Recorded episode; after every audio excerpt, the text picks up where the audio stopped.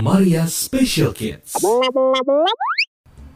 Penasaran juga sih, apa yang dialami seseorang saat awal mula mengetahui dirinya disabilitas. Itu bisa jadi perasaannya shock, minder, putus asa, stres, atau depresi. Kalau kamu sendiri, gimana Mar? Pas pertama kali tahu. Em, aku sebetulnya gak terlalu bisa jawab pertanyaan itu. Karena aku disabilitas dari lahir kan. Disabilitas dari lahir ya? Ya, kalau yang em, kita bahas sekarang mungkin lebih pas untuk teman-teman yang baru ngalamin disabilitas misalnya setelah SD, SMP atau bahkan setelah dewasa. Jadi awal-awalnya mungkin rasanya baik-baik aja gitu. Terus Ya. tiba-tiba jadi disable. Kan banyak ya, bisa kecelakaan, bisa karena penyakit, bisa karena bencana gitu. Jadi banyak sih yang bisa menyebabkan seseorang yang sekarang baik-baik aja nanti tiba-tiba karena sesuatu jadi mengalami disabilitas. Tapi bener nggak sih kita berempati sama mereka ya? Itu ada perasaan shock atau perasaan minder dari yang tadinya aku bisa melakukan ini, tapi kok sekarang ini agak beda nih, iya kan? Iya, benar. Putus asa, stres atau depresi? Iya, bener sih. Jadi ini cerita yang baru banget eh, aku dapet beberapa waktu lalu ya. Jadi ada seorang remaja Iya. eh, mungkin umurnya kalau tidak salah Maaf ya. sekitar ya 18 20 tahunan ta- eh, 18 20 tahunan kita ya pokoknya lulusan SMA kan. Yes. Nah, dia itu eh ini cowok nih, dia itu termasuk cowok yang supel, temennya banyak, terus suka nongkrong. Jadi bayangin tipe remaja yang kayak gitu lah, yang outgoing, Yes. ya suka- ya pokoknya temennya banyak, gaul dan Supel sebagainya. gitu ya? Nah dia banyak banget spend time sama teman-temannya untuk melakukan banyak hal lah intinya gitu. Nah tiba-tiba eh, karena satu kondisi dia sempat sakit, sakit dan eh, akhirnya dia pas sakit itu ngerasa kok penglihatannya menurun, menurun gitu kan. Lalu pak dia dapat tiba-tiba dapat diagnosa ke dok di dari dokter bahwa eh, penglihatannya itu tidak bisa kembali. Nah jadi pas awal-awal dia ngerasa kok eh, gue jadi nggak bisa lihat ya, maksudnya kayak eh, mas nggak bisa lihat kayak biasanya gitu. Waktu itu belum total tuh. Iya. Nah dia tuh udah mulai stres, udah mulai kayak aduh gue nggak bisa main lagi sama teman-teman, nggak bisa naik motor lagi dan sebagainya gitu kan, udah mulai nggak nggak nyaman. nih ya? Ah, laki. Hmm. Nah terus abis itu tapi dia masih belum se- sedaun itu gitu, walaupun udah agak takut, udah mulai mikir nanti gimana gitu-gitu. Hmm? Tapi begitu diagnosa itu keluar, dokter bilang bahwa ini eh, kemungkinan besar nggak akan bisa balik ngeliat lagi gitu. Jadi kalaupun di eh, pengobatan atau terapi atau apa, mungkin akan memperbaiki sedikit, tapi nggak akan bisa kembali eh, ngeliat kayak dulu gitu. Dan dia saat itu benar-benar shock. Ini Hmm. parah banget sih. Jadi dia menarik diri dari lingkungan dan kebetulan teman-temannya juga sebagian besar itu nggak ada yang nyamperin dia gitu. Cuman ada satu best friendnya yang best friend dia dari kecil yang emang nemenin dia di masa-masa galau dan itu dia sempat nangis. Jadi bayangin ya cowok nangis cowok maco gitu. Nangis berhari-hari ngurung diri di kamar. Terus dia yang sempat bilang sama eh, mamanya bahwa buat apa hidup ya kalau nggak bisa lihat lagi gitu? Ntar nasi, masa depan aku gimana? Kan karena di pikiran dia kalau tunanetra tuh akan jadi tukang pijet aja gitu kan. Jadi dia udah nggak ada future gitulah di pikirannya. Dan sempet eh, bilang ngapain hidup kalau nggak bisa lihat? Mendingan aku mati aja. Kayak gitu sempet ada statement seperti itu. Jadi eh, bisa emang separah itu gitu. Ketika emang orang tiba-tiba ngalamin disabilitas Langsung dijawab. Bener gak sih tunanetra cuma tukang pijat aja? enggak lah banyak banget profesinya cuman kan emang kalau misalkan kita nggak pernah bergaul kita kan nggak tahu ya Iya. gitu. Jadi dia sebenarnya kurang referensi.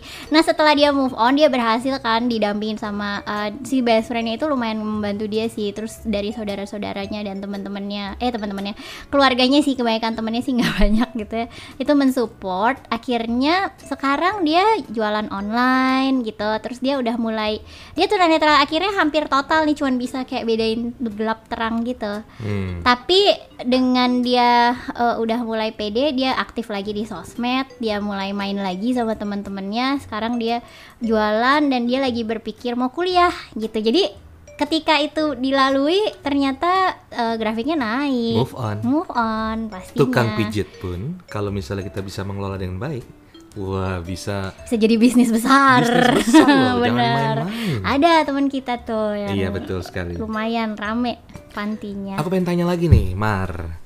Apa sih? Kalau itu kan dari dari sudut pandang si anaknya atau si penyandang disabilitasnya ya. Iya. Apa yang terjadi ketika dari sudut pandang orang tuanya? Apa yang dialami orang tua saat awal mula mendapat diagnosa bahwa anaknya menjadi ABK atau anak berkebutuhan khusus? Nah, ini juga menarik Ini dan menarik ya? menarik banget dan pengalaman eh, parents di luar sana tuh luar biasa sih. Jadi eh, biasanya tuh kalau kalau anak berkebutuhan khusus ya kecuali yang kejadiannya tiba-tiba ya. Kan banyak juga yang sebenarnya udah ke- ketahuan gejalanya. Jadi kayak misalnya ADHD, autism atau misalkan yang eh, kesulitan belajar gitu. Itu kan sebetulnya dari kecil itu udah kelihatan tanda-tandanya. Jadi pas udah kelihatan tuh biasanya parents tuh udah mulai eh, cemas gitu. Kok anakku belum bisa ngomong ya? Teman-temannya udah bisa. Kok anakku belum bisa lari ya? Teman-temannya udah bisa. Kayak gitu-gitu loh. Iya. ada ada eh, kekhawatiran-kekhawatiran kayak gitu. Nah tapi lagi-lagi ketika diagnosanya belum tegak dia tuh masih ya cemas terus cari cara tanya sana sini tapi belum sepanik itu. Begitu dapat diagnosa oke ibu anak ibu ini mengalami autism spectrum disorder gitu misalnya ya. Hmm. dia langsung ha apaan tuh? Gitu kan. Jadi benar-benar Oke. kayak kaget karena mungkin nggak pernah denger atau bisa kaget banget ya karena dia udah denger dan udah dapat mindset bahwa ih anak uh, autis tuh gini loh gitu. Uh, nggak bisa apa-apa misalnya senegatif itu ya apalagi kalau mindset mindsetnya yang terbentuk tuh negatif itu pasti shock banget juga gitu terus kalau dari segi orang tua itu biasanya ada guilty feeling. Jadi mereka ngerasa bersalah dulu aku ngapain ya kok anakku bisa jadi kayak gini? Kayak gitu. Terus "Ah, aku salah apa? Gitu. Oh jangan-jangan nih papanya nih dulu gini sih. Gitu. Jadi ada kayak menyalahkan menyalahkan gitu. Oh ada prosesnya ini ya, tahapannya ya. Hmm, ada ada tahapannya. Terus habis itu eh, ada juga yang kayak nyalah-nyalahin terus marah gitu. Kadang marah juga sama Tuhan Tuhan kenapa sih aku yang dikasih anak kayak gini? Gitu-gitu. Loh terus ada ada masa-masa itu terus ada masa yang mereka tuh banyak juga parents yang dia down sampai dia benar-benar menarik diri. Kan malu gitu ya. Ya. malu kalau punya ABK gitu. Apa kata tetangga? Apa apa kata teman-teman aku gitu kan. Hmm. karena kan emang pandangan sebagian besar orang kan masih senegatif itu kan ke eh, teman-teman disabilitas dan anak-anak berkebutuhan khusus ini gitu. Itu yang membuat memang orang tua jadi panik jadi malu jadi takut mau bawa anaknya pergi juga nggak enak karena eh, ada pandangan-pandangan itu di luar gitu. Jadi bisa sampai sedown itu. Bahkan ada juga yang eh, misalnya nih dia udah merasa bersalah, dia udah khawatir, terus Hmm. ditambah dari lingkungan juga tekanannya tinggi, itu ada loh satu dua parents yang benar-benar sampai sedepresi itu gitu karena ngadepin ternyata anaknya berkebutuhan khusus. Oke, nih real ya. Real Nggak, ceritanya. aku mau tahu real dari kamu nih. Oh dari aku. Kalau bapak ibu, orang tua, orang tuanya Maria nih, Mm-mm. gimana? Sama. Kalau aku tuh ketahuan aku masih baby kan waktu Iya. itu, belum ada umur setahun. Itu juga awal-awal tuh kayak kenapa sih ini Maria dan mereka tuh effortnya lebih kayak bener-bener bolak-balik dokter sana sini kayak emang nggak percaya juga sempet apa iya gitu dokter yang pertama yang meriksa tuh bener gitu kan. Jadi Hmm. sempet diperiksa ke sana sini terus mereka tuh sempat ada di masa nggak percaya juga bahwa ini bisa disembuh eh, apa berharap banget bahwa bisa disembuhin gitu nggak percaya kalau nggak bisa diapa-apain. Terus nggak eh, sempet juga ada di masa-masa aduh gimana ya nanti Maria bisa sekolah nggak ya? Nanti Maria gimana sama teman-temannya? Gitu-gitu loh sempet ada di masa-masa itu. Cuman dulu tuh aku masih kecil kan jadi sebenarnya aku nggak nggak terlalu tahu banget gitu tapi ini dari ceritanya mereka sih gitu dan dari eh, saudara-saudara yang lain gitu bilang bahwa ya mereka sempet se sedown itu juga sempet ada di posisi yang seperti itu gitu Oke, menarik ya. Mm-mm. Sampai akhirnya bisa menerima. Ya dan prosesnya panjang sih kayaknya ya. Prosesnya panjang ya. dan tiap orang tuh bisa beda-beda kok. Ada yang relatif cepet misalnya kayak satu dua bulan gitu ada. Ada yang bahkan sampai setahun dua tahun juga masih nggak nggak bisa sepenuhnya menerima gitu. Biasanya kalau udah udah bisa mulai menerima, udah mulai mengurangi atau berkurang banyak, second option second option gitu ya. Misalnya Iya. tadi habis dari dapat diagnosa dari dokter A atau dari psikolog A terus ah udahlah. Ya udah ah, gimana lagi emang harus kayak gini mungkin ya Iya, jadi akhirnya beradaptasi dengan keadaan. Jadi udah nggak maksa harus gini harus gitu, tapi apa yang bisa apa kita yang lakukan? iya betul apa yang bisa kita optimalkan dengan keadaan dia seperti ini Yes, itu Move on. move on. Iya. Nah, berbicara penerimaan diri orang yang tiba-tiba mengalami disabilitas dan orang tua yang baru mengetahui anaknya tiba-tiba menjadi berkebutuhan khusus, ya, perlu melalui proses penerimaan diri.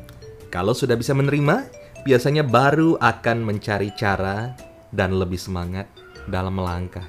Iya, betul. Jadi memang eh, diagnosa dan penerimaan diri itu adalah awal mula untuk mulai melangkah ke depan, untuk menyambut masa depan yang lebih cerah dan optimis. Tapi ya itu, kita menerima diri dulu, lalu kita melangkah. Kita mau ngapain nih dengan kondisi disabilitas yang seperti ini? Gitu. Oh iya, mari ya. Yes. Nah, ini menarik nih. Apa tuh? Kalimat terakhir ya. Bagaimana kamu setelah menjadi disabilitas, penyandang disabilitas? Oke, nah eh, sebenarnya waktu awal mulanya mm, ya ada nggak enak nggak enaknya sih gitu ya karena kita masih cari cara masih adaptasi. Nah sekarang nih setelah bertahun-tahun dan setelah eh, mempelajari banyak proses ya sebenarnya seru karena kita punya pengalaman yang beda dari teman-teman yang tidak mengalami disabilitas dan menurut aku itu seru dan sebetulnya kuncinya adalah yang penting kita optimis dan kita punya semangat untuk jadi lebih baik dari hari ini. Nah, buat teman-teman semua yang baru aja mengetahui bahwa dirinya disabilitas atau buat teman-teman parents yang baru tahu bahwa anaknya berkebutuhan khusus, pasti eh, sekarang mungkin masih berat, tapi pasti suatu hari nanti akan bisa menjadi lebih baik. Yang penting optimis dan kerja keras. Itulah istriku. Terima kasih Maria. Sama-sama Rory. Jadi kita akan ketemu lagi di episode Ketiga. ketiga berikutnya masih di challenge 30 hari bersuara. Bukan 30 hari mencari cinta ya? Eh bukan, udah dapet cintanya. Oke.